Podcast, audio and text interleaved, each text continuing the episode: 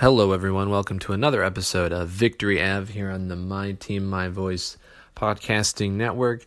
I'm JD. Breaking down the Mavs' loss to the Lakers, the game just went final out of LA, and it was a disappointing loss for the Mavericks. The final score 114 to 113. The Mavericks did not lead at a single point at all this game, but it looked like towards the end there may have been a chance for them to come through and win the game. And really, what I want to focus on here is that fourth quarter. That's really when things got interesting. Obviously, they fell behind big in the first quarter of play. That didn't help.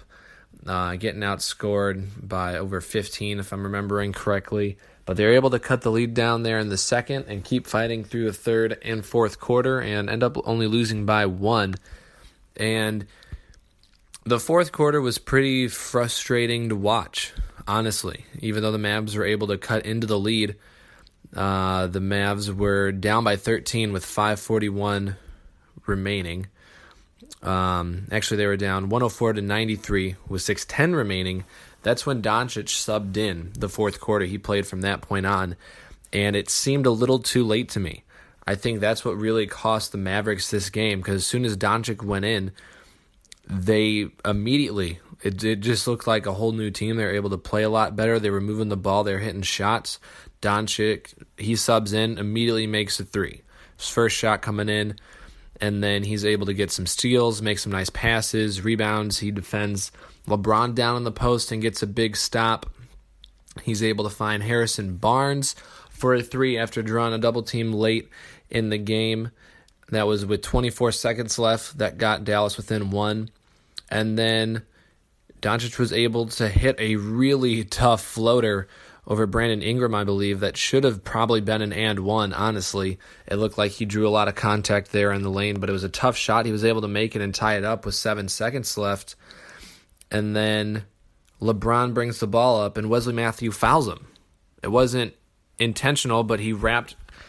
Wesley was playing way too close. He picked up LeBron at half court, which was unnecessary. LeBron has a full head of steam going and Matthews gets beat and he reaches around and tries to poke the ball out from behind and he ends up fouling LeBron and LeBron will make one free throw and that's all he needed to give the Lakers the lead and then the Mavs were out of timeouts and only had 2.1 seconds to get off a shot and Barea threw one up just past the half court line a really tough shot that ended up that ended up not falling through.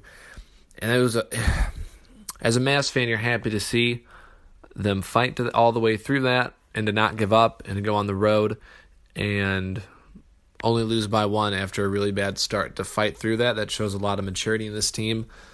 But that being said i just I, it was frustrating because i kept saying Doncic should be in the game. There was no reason for him not to. And even the whole game they just weren't going to him enough. There's no reason that JJ Barea, Wesley Matthews, and Harrison Barnes should all be getting more shots than Luka Doncic. There's just no there's no good reason for it. He is the most talented player on this team. At the age of 19, he is already the most talented player on the Dallas Mavericks. And I get that he's inexperienced, he's still feeling out the league, but he's coming off a career high scoring 30 against San Antonio, which is one of the best defensive systems you're going to see, going up against the Lakers, who have one of the worst defenses in the league and you only he's your fourth option on offense. Only playing 28 minutes. JJ Barea played 25. I love JJ. I've been a Mavs fan for a while now. I was with them back when they won the title, and JJ was a big part of that. And he'll always have, I think, a special place in Maverick fans' hearts. But he isn't our guy. He isn't the go to guy on this team. There are so many players above him that I would rank in terms of importance to this team, in terms of the, their talent and contribution. And I remember before Doncic hit that layup with two seconds left to give the Mavs uh, to tie that game up, I remember going out of that timeout. The Mavs called a timeout before Doncic was able to get the bucket. They call a timeout, they huddle up. And I remember the announcer saying, you know, expect the ball to go to JJ here. He's known to be the big time playmaker and to make the club. No, he's not. Don- Barea has never been that guy. He is a scrappy, good player. He's smart. I think he's a really smart player. He had 15 and 10. He's he's a talented player. But he's also extremely inconsistent. He is a very up and down player. And I just and it's not even necessarily anything against him. It's just when he's taking opportunities away from Doncic, I just don't get it. Or taking away opportunities from Dennis Smith Jr. Barea was on the court more than Dennis Smith Jr. tonight. He had a granted Dennis Smith didn't have the best game, only two and nine from the field. But he had no assists either off or he had excuse me, he had three assists. Um, it was just frustrating it was frustrating to not see Doncic get in that game sooner. Because the second that he came into the game, everything changed. Their offense was clicking, the ball was moving, shots were going in, defensively stops were being made. The Lakers didn't make, I think, a field goal throughout the last three and a half minutes of the game, something like that. They only hit two free throws during that time. They imme- the Mavs immediately went on a run. And they, for whatever reason, just refused to get him in earlier. And you could just tell that the longer he was on the bench, the the worse their chances got of coming out on top. And I think Carlisle just held him on the bench a little too long. And it's disappointing because in a one point game, decisions like that can cost you. And I think this time it did. In the six minutes, that final 6 10 in the fourth quarter, the Mavericks outscored the Lakers 20 to 8. That's plus 12. And people were playing good. It wasn't just Doncic. DeAndre came through. Barea had a couple nice plays. Barnes made some shots. But the main guy on that run was Doncic. And he could have done it sooner. As a frustrating loss for a Mavs fan. Um, obviously, even though the fourth quarter, there are a lot of things you can point to that didn't go well. They shouldn't have been down by nearly 20 at the end of the first quarter like they were. They put themselves in a bad position to start out of the game, but when you have an opportunity to come back and win and you're leaving your best player off the floor until the last half of the quarter, that's just not going to do it for you. And it's not like he had been playing the whole game and was gassed. Only playing 28 minutes, and they're not off of a back to back. They had rest. Before Doncic subbed in, he was actually only at 22 minutes of game time. There's, I just don't get why he wasn't in that game sooner. And I can't help but think that if he had gotten in sooner, that the Mavs would have been able to win. And so it's frustrating to see them lose um, to the Lakers, but I think that there were a lot of positives um, from the players that were out there. Doncic just started to really click now. He's, I mean, like I said, he's coming off a 30 point performance, and again, having a really good game 5 of 11 from the field today, 3 of 6 from deep. Uh, huge in the fourth quarter. He did have a minus 13 overall in the game, and that plus minus, but again, in, the, in those last six minutes, it was a plus 12. And you could just tell by looking at the offense that they needed him to get in there to really finish it off. That the offense was looking good, things were flowing, but it just looked like if you threw Doncic in, it would be able to kick up another notch. But the Mavs had an opportunity to win even with Doncic in. They tied the game up with two seconds left. They were able to come back with them, and Wesley made that foul. He disagreed with it. Dirk was on the bench yelling at a ref, but from what it looks like, it looks like he did clip LeBron's arm there on that reach around. And that was just bad positioning by Wesley.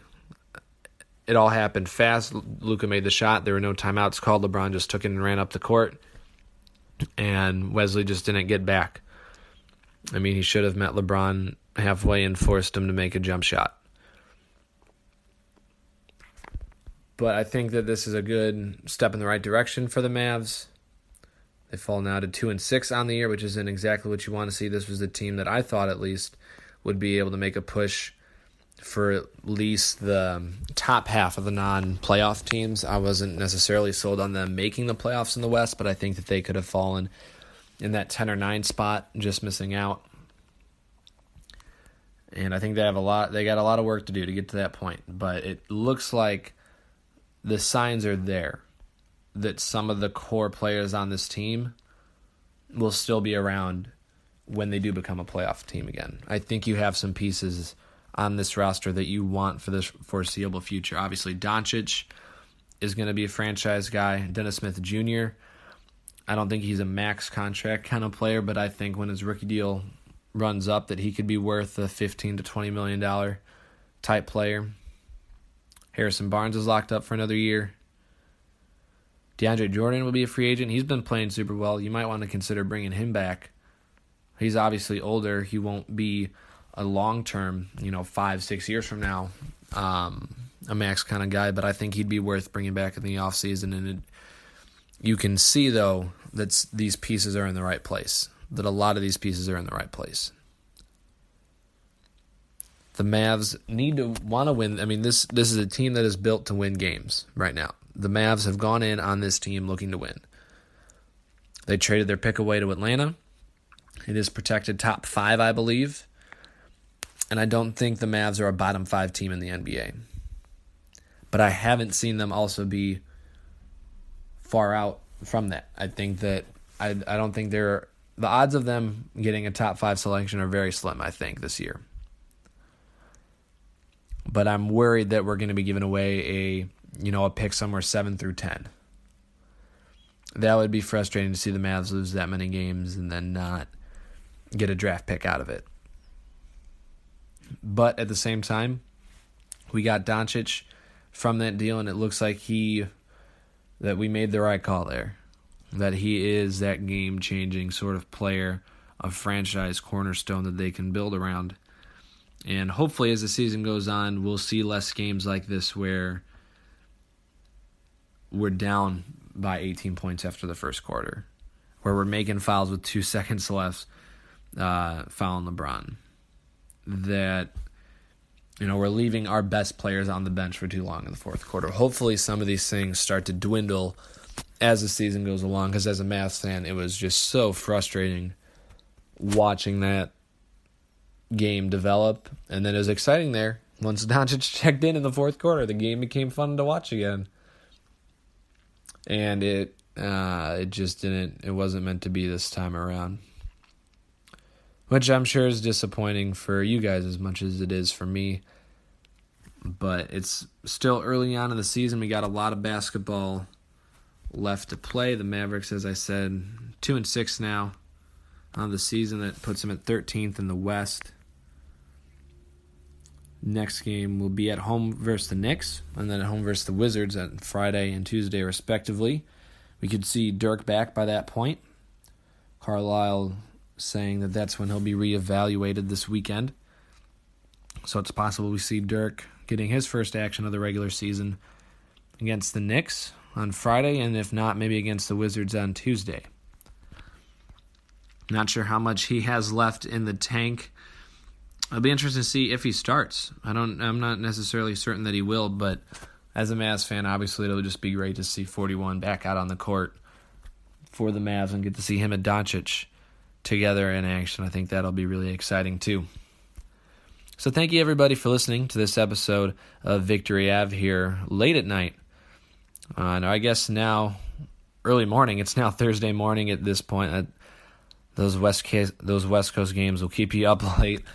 Tip off is at 9:30 Central Time. But thank you everybody for listening, staying up to listen to the podcast, whether you're listening to it tonight or you're listening to it tomorrow. We appreciate you listening. You can find us on Apple Podcast and Spotify. Be sure to subscribe to us or leave us a review on the podcast. Both those things really help us out, help grow the brand, and it keeps you up to date. We'll be able to notify you when we put up new podcasts so you guys won't ever have to miss a beat here with my team, my voice. So until next time, sports fans rejoice. This is my team, my voice.